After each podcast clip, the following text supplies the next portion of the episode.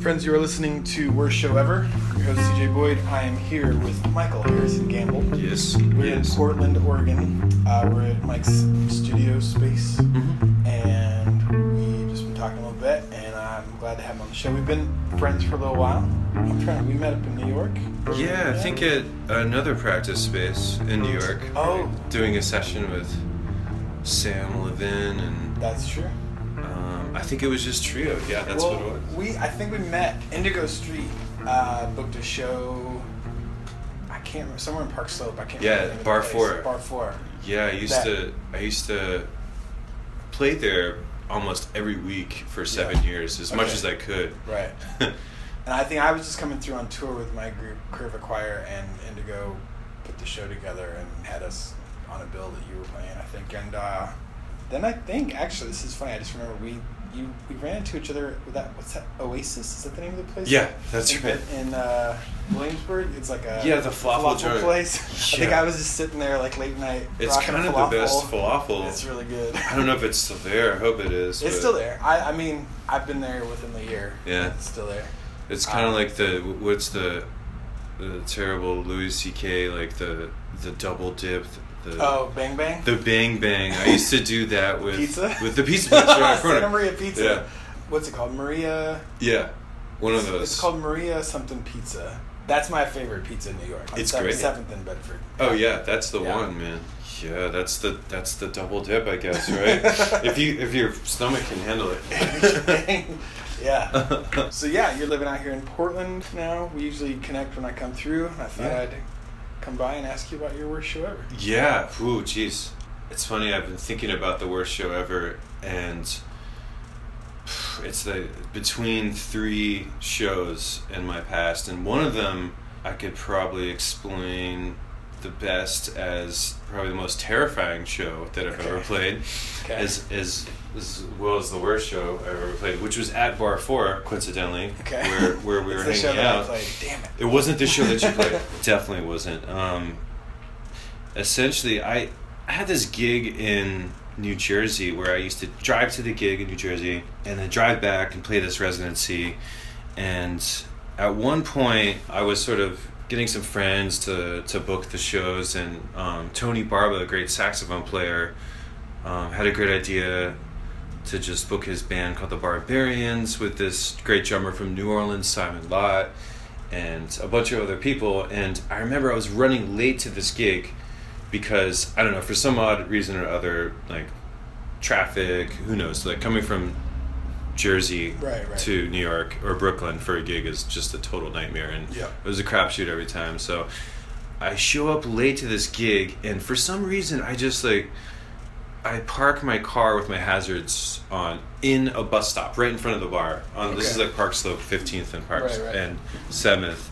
Park my car, immediately go in, and just start playing because it was like so packed. Like I didn't know what was what was in me, but I just started playing, and it was like really one of those super packed nights. And there was this mysterious guy dancing the entire time, and I don't know if he was like an undercover cop or what, but next thing you know, like we stop a song, and I look at the bass player Rob Jost, who's great, amazing bass player, um, known for a while, and I look at him, I'm just like, hey man, dude, this is so great to play with you, and I tap him on the shoulder, and I get shocked. All right, immediately there's this like weird shock because I had my tube amp, and he had his amp, and the wiring was was not so great at Bar Four, and at that moment, I look to the left, and 17 cops were like entering the bar just at once, saying, "Get down, put your drink down." Put your drink down. My friend Ari, I remember he just like splashed his his his beer, just went right to the floor, and everybody had to get down. Nobody knew what was going on, and the cops basically had us file out one by one out of the bar. And this is imagine in the middle of March, like blistering cold outside, like t- tons of wind, and uh, turns out some poor kid just had an armed robbery or like something crazy. Like the cops like were chasing him, and he ended up like shooting at the cops, which is like the big no no to do. Cop shot back at him. I guess I don't know. I mean, who knows in the in that situation what anybody would do? But apparently, this dude ran into the bar while we were playing, stashed his gun in the bathroom, like in the trash, sat next to my good friend Connor, chugged his beer, and then that was the moment where the cops came in. So still, like imagine all us outside. They don't have this dude nailed down, and he's like hanging out with us, like outside.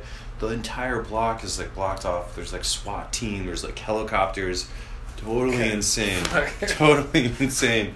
And turns out like they they ended up getting this kid and we had to wait outside for probably like four or five hours till like four or five in the morning because they had to go inside they had to like fingerprint everything do everything and and the the new york city way and oh it was just so terrible because we got back in and my friend tony's saxophone was like completely mutilated like all the couches were everywhere Wait, what did they do to the saxophone?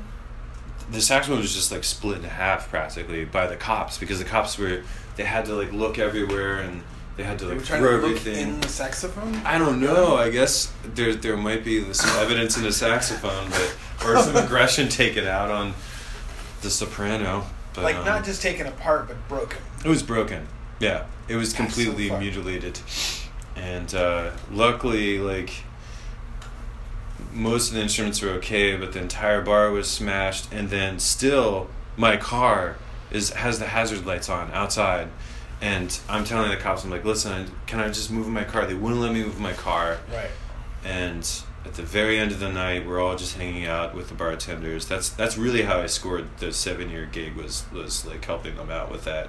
After that night, they they were like, okay, trust is there, and of course I go to Rob and I'm like, hey man, can you jump my car? Like uh, Oh, my car is was wrong for is done. So it was weird how like you know the the shock happened with Rob, and then at the end ended up jumping my car at sunrise. But yeah, that's definitely Holy shit. definitely So one the of the whole top time, do you, do you know, like, while you're outside waiting, do you know that there's somebody among you who maybe has a gun?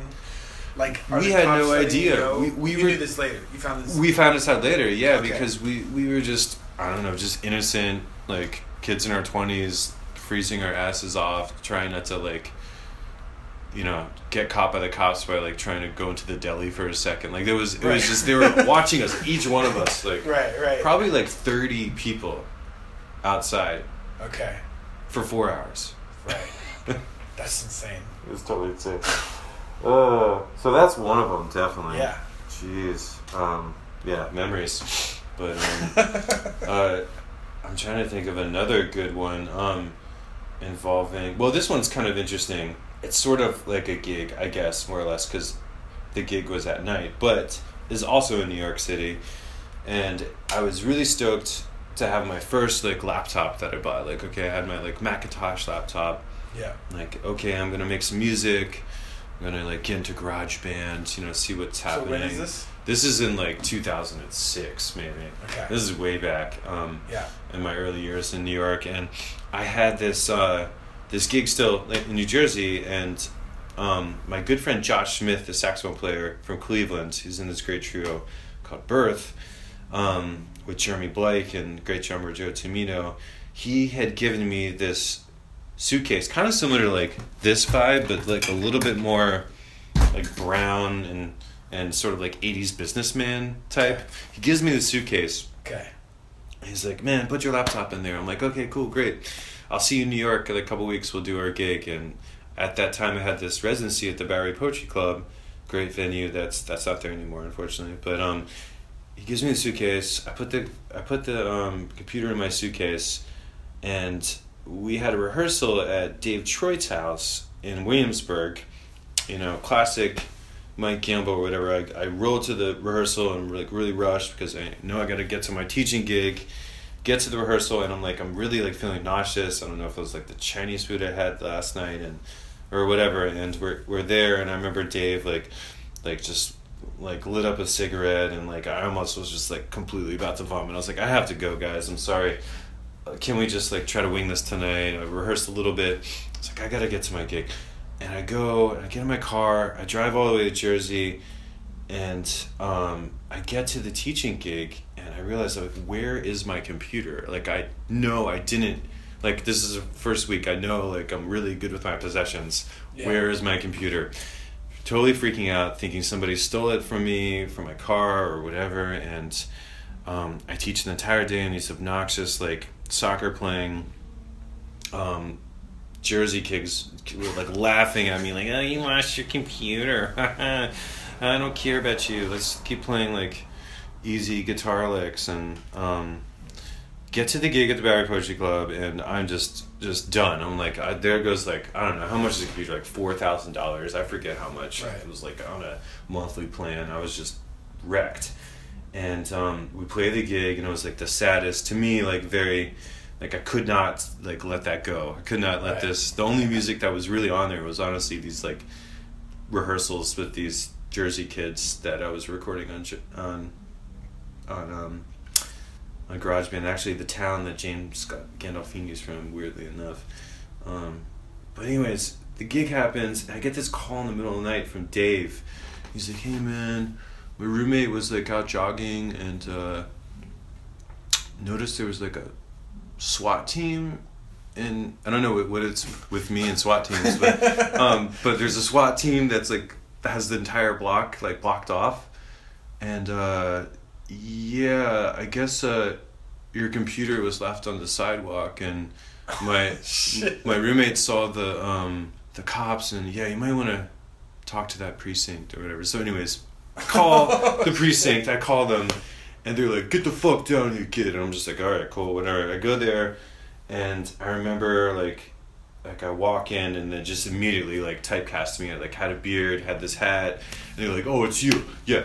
Just as they described you, it's like go to fuck upstairs, go talk to the boys upstairs. I'm like, what the hell is happening right now? Right. Like, I go and there's like Scarface posters and like, you know what I mean? Like, this is like so Brooklyn. It's like killing me right now. And this guy's grilling me. He's just like, what the fuck? So you leave your fucking computer? Like, you know, you know, you know what we had to do? We had the whole fucking entire SWAT team. We had to laser that shit out. I'm like, wait, you lasered the computer? Like, and they're like, come look at it. And they're like slammed the, the computer down with the so like 80s terrorist suitcase that luckily I didn't set the lock on because it was still new from some some like I don't know some thrift store in Ohio, whatever. Um, I open it up and it's like all like lasered out and like my computer like barely like mean, turns up out? like like as in like they they literally probably like had some robot. This is like right after you know years after 9-11 Right, right. like they were like probably like taking like some like sophisticated technology to like somehow find out what was in there Okay. without opening it you know Right. Okay. so i still have the suitcase and it's and it's like totally deteriorated and the funniest thing and this is an obnoxious thing that that i did i was like my friend dave troy drummer came over and he had to prove like where he was living with some some mail and as i was walking out i was like and this is just some stupid thing i don't know why i said this but i was like oh is there by any chance um that like vintage Metallica shirt that was covering up the computer. Did you guys like? Uh, you know, and this, this woman was just like, "What are you talking about, a kid? Like, get the fuck out of here! You just me like, get the fuck." And I was like, My "Oh my god!" Metallica Took, shirt, so it took my computer and just like, um, okay, bye. So the That's- so was the computer ruined? No, No, it it, was still- It does have like little laser bits on it. But, but like Somehow, I don't know. They like kept it intact, and maybe the Metallica like, shirt, like it was like, burned or like like the the actual laser like you could see like all these these like it looks like cuts basically on Okay. the side of the suitcase but on the actual computer there's just like tiny oh little on the computer Yeah. or um, on the suitcase. yeah on the suitcase but the computer like had like a tiny Oh, bit crazy. laser scratches maybe it was the Metallica's t-shirt that like somehow That's magically saved like saved saved the co- computer but uh yeah jeez as you see, I, now I live in Oregon, and you know my stress, my my like, whatever. um, but yeah, it was there was a lot of stressful moments like that. I don't know if I was just this is just like your twenties, just before your Saturn's return. You're just like dealing with a lot of stuff, but yeah. I mean, when you're doing too many things, you're gonna you fuck something up, and it's not like yeah, I laugh about it all the time because there's things where I've been on the road ten years, uh huh, and then you know I'll still do this like bullshit rookie mistake where you're like, how did I possibly do that? yeah, I know what I'm doing. I've been doing it for a very long time. You know, I like just earlier this year, like a Uh-huh. few months ago, uh huh, I had a show in Fayetteville, Arkansas, uh huh, and normally when I'm leaving Fayetteville, I'm usually either heading east, like to Russellville, or or Little Rock, Uh-huh. or I'm heading west to uh, Oklahoma City. Okay. As it happened, I had a show booked in Springfield, Missouri, right after um, Fayetteville, and I did not look at my schedule, Uh huh. and I just was like on autopilot, like, oh, I know where to go, and I started driving, and I drove for two hours Whoa. west, heading towards Oklahoma City Uh huh. before I happened to get like a text or a message or something about the show in Oklahoma City, Uh-huh. and I checked my my um, schedule to see what time it was starting. Sure. Just had to tell some friend about like Yeah. some friend in Oklahoma City was Yeah. like, "Oh, what time's your show on Wednesday?" And I was like, "Oh." Let me check, and, I, and I'm like, "Oh, It's Tuesday or shit! It's on Thursday, not Oh, on Tuesday. I need to go to Springfield. God damn it! Um, Oh my gosh. And it's like if you did that and it was Mhm. your first tour ever, you'd be like, ah, touring is hard. Ah, Yeah, that's-" yeah, yeah. But when you've been doing it for that long, you're just like, Yeah. how the fuck did I not? Like, I should know better. I should know better. But, and I'm not making excuses for my own stupidity, but I do think that Mhm. this is this was always the lesson for me. Every time something like that happens, Mhm. I'm probably stretching myself thin right now. Like that's Yeah. inevitably that's that's true every time. I'm trying to do too many things right now, and Mhm. I'm cutting corners. I'm doing things half-assed because there's not time in the day to do all the things well. So I'm just doing a poor job. I mean, I, I feel like I still, to that day after that particular incident, like, I'm always, when I'm driving away, after I look, I checks to see literally look behind me. I'm like, literally, I'm like, did I leave my computer? right. And I have this term called the triple double check. Right. That's that's like my own obsessive compulsive way of Right. the triple double check. I even like will do that in my apartment with Yeah. like my espresso machine. If I forget to turn off, like it'll like Right. Right. probably burn down the house, and it's just one button. That sort of stems from a funny story. This isn't a gig story, but like I definitely, after watching Mr. Wizard with my brother and my cousin, this is like in the middle of Pennsylvania where weirdly the like fourth plane went down in 9-11 sadly. Yeah. um, which my mom's family which she grew up on a dairy farm like in shanksville pennsylvania was like totally inside story like knows like the fbi definitely shot down that plane. Um, and everybody knows in that town. But anyways aside from that i was like you know just hanging out with my cousin doing stupid shit. Like we had a hairspray bottle and like some matches. And we like literally like i remember very vividly like going to my brother who's three years and a day older than me like and being like wow this is great cool whoa whoa and then, like there goes his hair like i singed his hair he was freaking out. We're going back and just like little boys like you know Right. whatever we start lighting some shit on fire and my brother i'll never forget his words he's like let it spread man let it spread. I'm like what are you talking about? No and the next thing you know like the entire field is on fire. And we were freaking out. We had to run back, and weirdly enough, my aunt, who's a horse person, and she she does horse competitions. She weirdly had like yeah.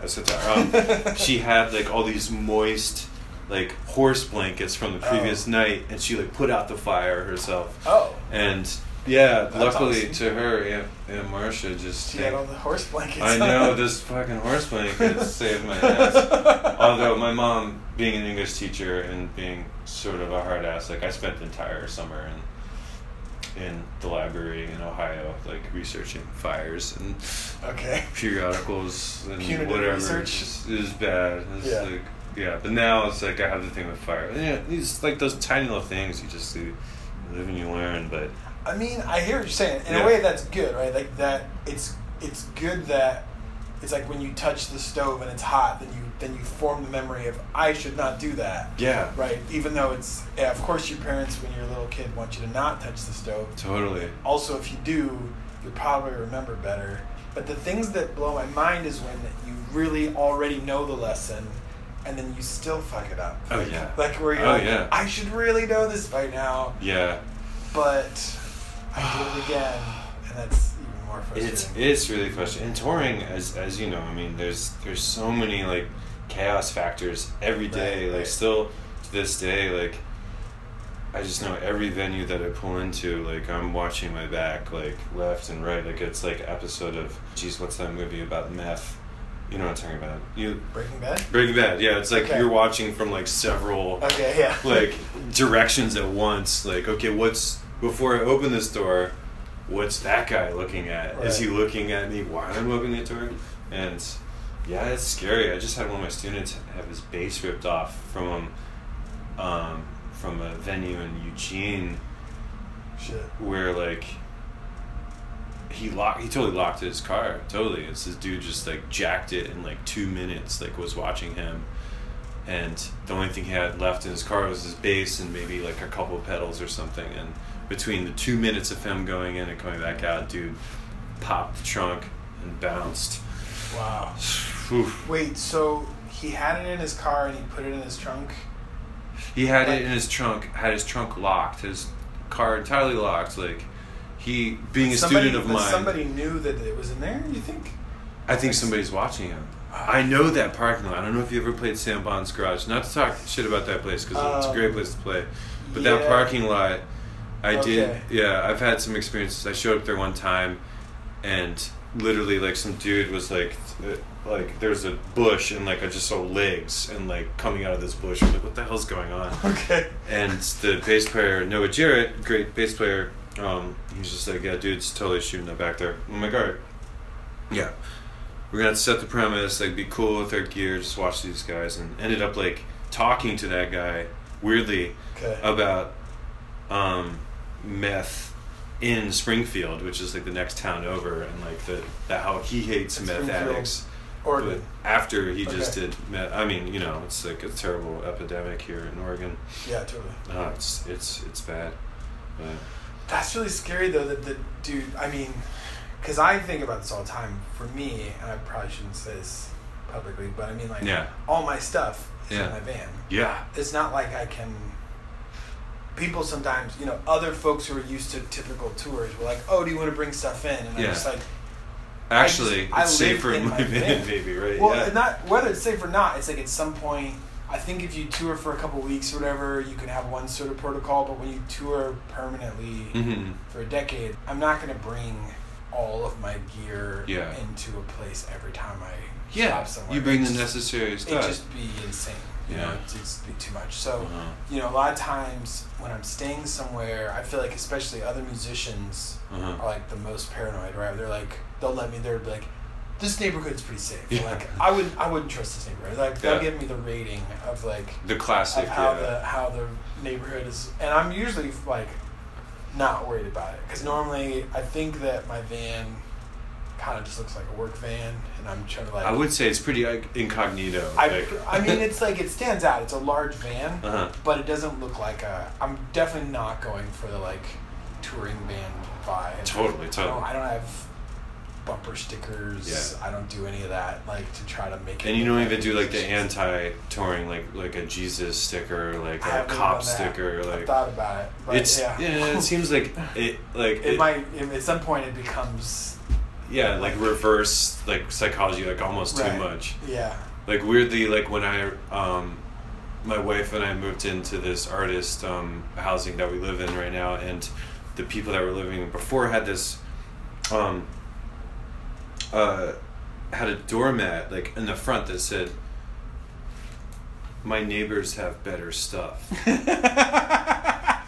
and I was like, really? I'm like that's like, like no, like that's like a that's that's like very. It's just you know it's like I, I don't know. It just hit me all, in all the wrong places all at once. I was like, uh, we're tossing this. Like this is just it's rude. Let alone like Where you threw away your neighbor's mat. no, it was it was the previous tenants of. Oh, of- okay. Yeah, no, Yeah, that yeah. would be even weirder if I threw. I threw, like my neighbors like neighbor had actually. one that's yeah, because like, then they're assuming to you and like fuck that shit, man. it is That's- weird, That's where you like- that's where you let it spread on their doormat a little bit, know. Yeah, I know, right? Some some old those are some old tactics, yeah, from Mr. Wizard times. My friend Mary was just driving. She was driving from Wisconsin. Mhm. We met up in Seattle, and she was on her way to Alaska, and she had all of her stuff in her car, Mhm. and she's driving like a CRV. Yeah. And she did this classic, and this is not like a musician's trick specifically, but people always do this where like she's got a blanket over The all her blanket. stuff. Oh yeah. And I always think, dude, if there's a blanket over stuff, that implies value. Yeah. More. It's a than- signifier of Yeah. there is There's stuff. stuff. Because if you just had like cans of, you know, baked beans, you wouldn't cover it up with a blanket. You know, True. like if you just had nothing back there, you'd probably Yeah. just leave it out. But the blanket, I don't know. I don't know what to do. I mean, yeah, you It's also a- don't want to just like if you have a guitar, you don't want to just like leave it in Yeah. the front seat either. Yeah, it's sad. It's like it's a sad state that we have to be so protective and you know so worried about it all the time. But I mean, it's it is true. It's like how, we all know a friend that's gotten ripped off, and Totally. you know, and there's there's I don't know I. I don't feel like after, especially after living in New York, I I will still in like the safest neighborhoods just be careful, wary of what Yeah. my belongings and what they're doing. And then sometimes I just gotta let let it all go. Right. Like still to this day, like in my apartment, like uh, I'll like since I've been working heavily on my master's thesis, like I'll take my my hard drive, my external hard drive, my backup hard drive, like with me. Like if I'm leaving my apartment, Okay. just like okay, I just just like it's like a little like I don't know, like a stuffed bear or something like that. It's like, it's like I just need this, I, Just just in case, just it's here, I just touch it, comfort, Comfort blanket. comfort. And I don't Yeah. know, to me, like the comfort blanket of like sending up stuff in the cloud is just as weird to me. Like okay, like what like you know server in Arizona is gonna fail Right. when like But you know but the double triple, right? If you Yeah, if the you, double trip. Yeah, if you put right. it, I mean, I just you know I've just finished this record that's like fifty two songs. Yeah. And there was a time where I almost lost my external hard drive. Oh, There was a time when I thought I almost lost my computer. There've been just like things that have happened uh-huh. where it's like, okay, that's a reminder. I gotta save this shit. It'd be like, how ridiculous would it be if I was like recording four hours of music and then I lost it? Yeah, you know, I know, before yeah. I got to release it. So I do that, right? It's like I put it on Google Drive and So- I have a backup external hard drive, Uh-huh.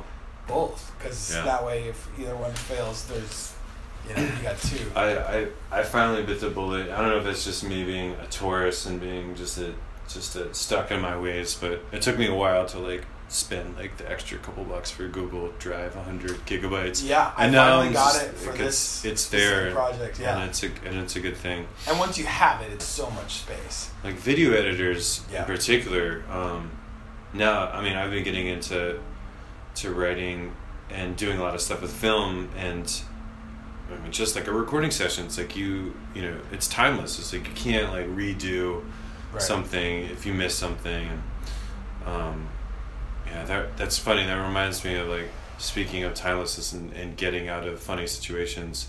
Um, I was in jury duty basically in Brooklyn, and um, this is kind of a funny story. Yet not a real gig story per se, but pertains to a gig in a certain way. Like I basically got called for jury duty in Brooklyn. It's like a huge like process, like a three step process. You go to one, Okay. like you know, like there's like 200 people in a room, and you watch this video of like process of judgment, and there's like I remember like some reenactment of like like like water, like if you float in water, you're like like lying or something. I don't know, some like medieval shit that they're like recreating like in Brooklyn. It was a really bizarre video. I don't know if you, if anybody's out there like that's been through it before, they know what I'm talking about. Anyways, did that, got to the second round, and um, you know, just waiting to get called to go into the actual courtroom. Right. Go into the courtroom, and I was like taking my time, whatever, and it was like I was like one of the last people in, so I got like on the side and like there's, there's like 200 people in there, and um, the judge is like, for any reason, is there anybody out there that cannot be called for jury duty on July 10th through July 12th or something? And stupidly, like me and like two other people or three other people like raise their hands. Just like, oh, whoa, oh, oh, geez, why did I just do that? Because this is like super pressure. And the first person's like, oh, I'm a construction worker. I, um, I need to, you know, work for my family, blah, blah, blah. And like, I just can't miss work. And he's, and the juror's like, I mean, the judge is like, sorry, you have to come to jury duty. and the second person's like, "Oh, I'm in grad school. I have my test. Like, I can't miss my test. If I miss them, blah blah blah, I'm gonna fail." And judge is like, "Sorry, you're gonna have to reschedule." And they're like, "You, sir. What about you?" And I'm like, "Oh gosh." I have a recording session, and I play jazz music, and jazz is timeless. This is like literally, I was like, and you can't overdub on jazz music. I have to be there at this session, or this record's not going to get made. okay. And the judge is like, "Listen, kid," he's like, "I'm gonna let you go."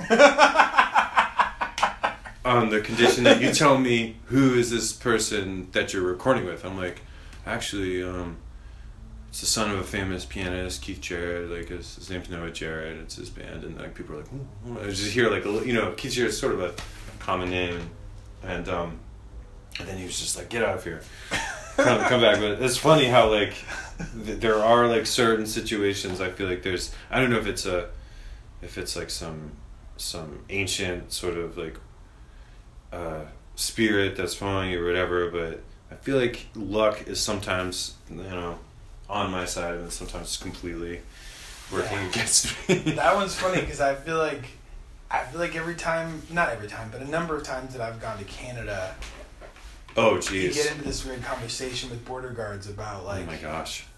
basically like are you taking jobs away from Away from the Canadians, and, yeah. and I and honestly like I'm glad that you actually like just said it to the judge like this is extremely important. I usually have this like existential Yeah. crisis where they're like, well, is what you do something that could be done by a Canadian? And I'm like, I don't know. Like, I I've read mean, too much philosophy. Yeah, like, I, like, how can I you ask me this question? of course the like egoist in me is like i'm irreplaceable no one can do what i do and then part of me is like i mean anyone could do what i do i guess if you like just mean it's like it doesn't of course mean. there's yeah. other musicians that I'm sure there's the Canadians that could instead do of me Yeah. like they don't wouldn't play my songs Oh, but man. of course why would they they've got their own songs I, I've had some terrible experiences in Canada where I was touring with this funk band Booty Juice for a long time, which is a lick from Fear of a Black Hat. Anyways, we're touring, we're going to Canada. We try to get in at one part of upstate New York and totally fail. yeah And stupidly, we drive like another two hours and try to get in at like another upstate New. York um, Canadian thing. and we literally go across, and they're like this is like right around like the time where people are checking out websites, and they're like, okay, we saw Yeah. your website. Um, you know, you're gonna have to get your contracts together before you try this again, booty juice. And so we literally like went back into the small town and uh, we saw like the American Border Patrol guards, and they're like, psh, "Good luck doing your thing." Went to the bowling alley that night, saw the same American patrol guards there bowling, like just hanging with them. Went back the next day, and the first thing that happens, like we, we, we like go in, we have like all of our shit together apparently, and uh, this lady's like, "Joe DiMatteo, come here, Joe DiMatteo," and Joe DiMatteo goes into the to the office. And like we're all just like, what's going on? He's a member of the band, Jay. Okay. He's a percussionist, and he comes out and he's like crying, like literally crying. And they're like, Mike Gamble next. So like I'm just like Joe, what, I'm like trying to look at him like Joe, what, what, what, what, he's crying, and I'm like, what is this? And I go in there, and they were uh, okay. They were gonna fine us each ten thousand dollars for disclosing information, um, and they were gonna like not allow us back into Canada. It was a really dark scene. Wow. Um, luckily, we we just like gave up the gigs and and just went back home, and that's when I deemed the term disaster because that was certainly the disaster. Um, and we also broke down in Akron, and I like had some weird veggie burger and got like the worst flu of my life, and had to get a shot in my butt in Vermont to like save me from my friend's childhood doctor. But yeah, oh man, it's tough. Canada's not. You're. you're I Wait, mean, in that not easy. situation though, Yeah. they were gonna they were saying they were gonna let you go play the gigs, but then charge you ten thousand dollars. No, they were threatening. They weren't allowing us to play the gigs Okay. whatsoever. Right, they were right. just threatening like that if we were lying to them more so than we were, as in like we are actually. Um, because I think our story was like, yeah, we're playing like we had like some sketchy contract to play in like some sketchy club, Right. but we were supposed to play like a festival and like all this other stuff. Right, right. And we definitely lied about that stuff stupidly. We took it off our website. We were dumb kids, and um, But I mean, Yeah. you kind of don't have any. I mean, I won't say you don't have any choice, but I feel like, and it's changed. Right now, it's it's more lax. it's more lax, Where right? now, yeah, I mean, in the last couple years, they made it so that like, you're playing small shows, Mhm. I don't know if festivals would count, but like, Yeah. if you're playing small shows, they're sort of like, okay, like you're gonna barely break even. This isn't Yeah. really a national concern. You're not which, taking. Which they haven't done that on the U.S. side. Just Canada's done it. Yeah. The U.S. is still as fascist as ever. Yeah, it's it's really difficult for Canadians Yeah, to come in. But I right? mean, yeah. and back in the day, it was like well, you can either just like never go to Canada, Mhm. or if you go, you kind of had to lie. I Mhm. mean, if you're not, because I I forget what it costs for a work permit, but I mean, Oh, I remember it was like it was kind of like I Or maybe- remember for us it was like five hundred or yeah, something. yeah, that's probably right. I think it's Yeah. like four or five hundred. And which we did pay a couple times, and we did it legitimately. We did tour Canada like four or five times, and uh, I think this was like- like the, the last time we went. We are like, oh, we got this. Oh, know, But it was like, no. Yeah, I've never been in a position. I've never had shows lined up that were going to pay enough to justify spending five hundred dollars Sure. on, a, on a work permit. Uh, one time I was on tour with with this band Earth from Seattle, Yeah. great doom metal band, and I was I was opening up for them. This band called Sabbath Assembly, and our poor Belgian driver, like he was such a good guy, like like like to smoke spliffs. I mean, come on, it's just like his thing, you know, you just go smoke a spliff. Totally got his ass searched at uh, like the border of Norway to Sweden, and it was just like Oh, the shit. worst thing ever. Cause like, I mean, a is is like you know, we all like made sure there was no remnants of anything, but apparently like the dog like smelled like the tiniest bit on his computer and and that that was the roughest like experience that I've heard or seen physically like at a at a border in Europe. But for the most part it's been very lax in in Europe, like going especially like you know, between like Germany and and France, like Yeah. and Belgium, there's usually not not that big of an issue. I guess in Switzerland little. sometimes. Switzerland has like a Yeah. border, but I mean, I guess I've never. You guys were driving like in a van. Yeah, we were driving. Yeah. Yeah, I've the- only ever crossed the Norwegian On- border on train. on train. But even on some of those where you're on train, like sometimes they'll have border guards get on the train while the train is moving. Uh-huh. So it's not even really an inconvenience. yeah, And they'll like come through and be like, "Where are you from, sir?" And you're like, Yeah. "I'm from the U.S." Like, "Oh, passport." And like, "Okay, Yeah. there you go." Yeah. And they'll just like you're just sitting in your seat while the train Yeah. is still moving, It's like- if anything. But most the of the time, Canadian American border. It's Yeah, just it's like insane. just really has established this this unnecessary line. Man, thank Yeah. you so much for talking. Always, Uh, man. we can talk forever. Um, Definitely. But, the uh, stories just keep coming. I mean, I hope to have more the next time I see you. right. Maybe not terrible stories. Hopefully, hopefully not too many more Except times. that doesn't really make the, for the greatest podcast, right? Best gig ever. Right. Yeah. you can start a movement. Best gig ever. Most fruitful gig ever.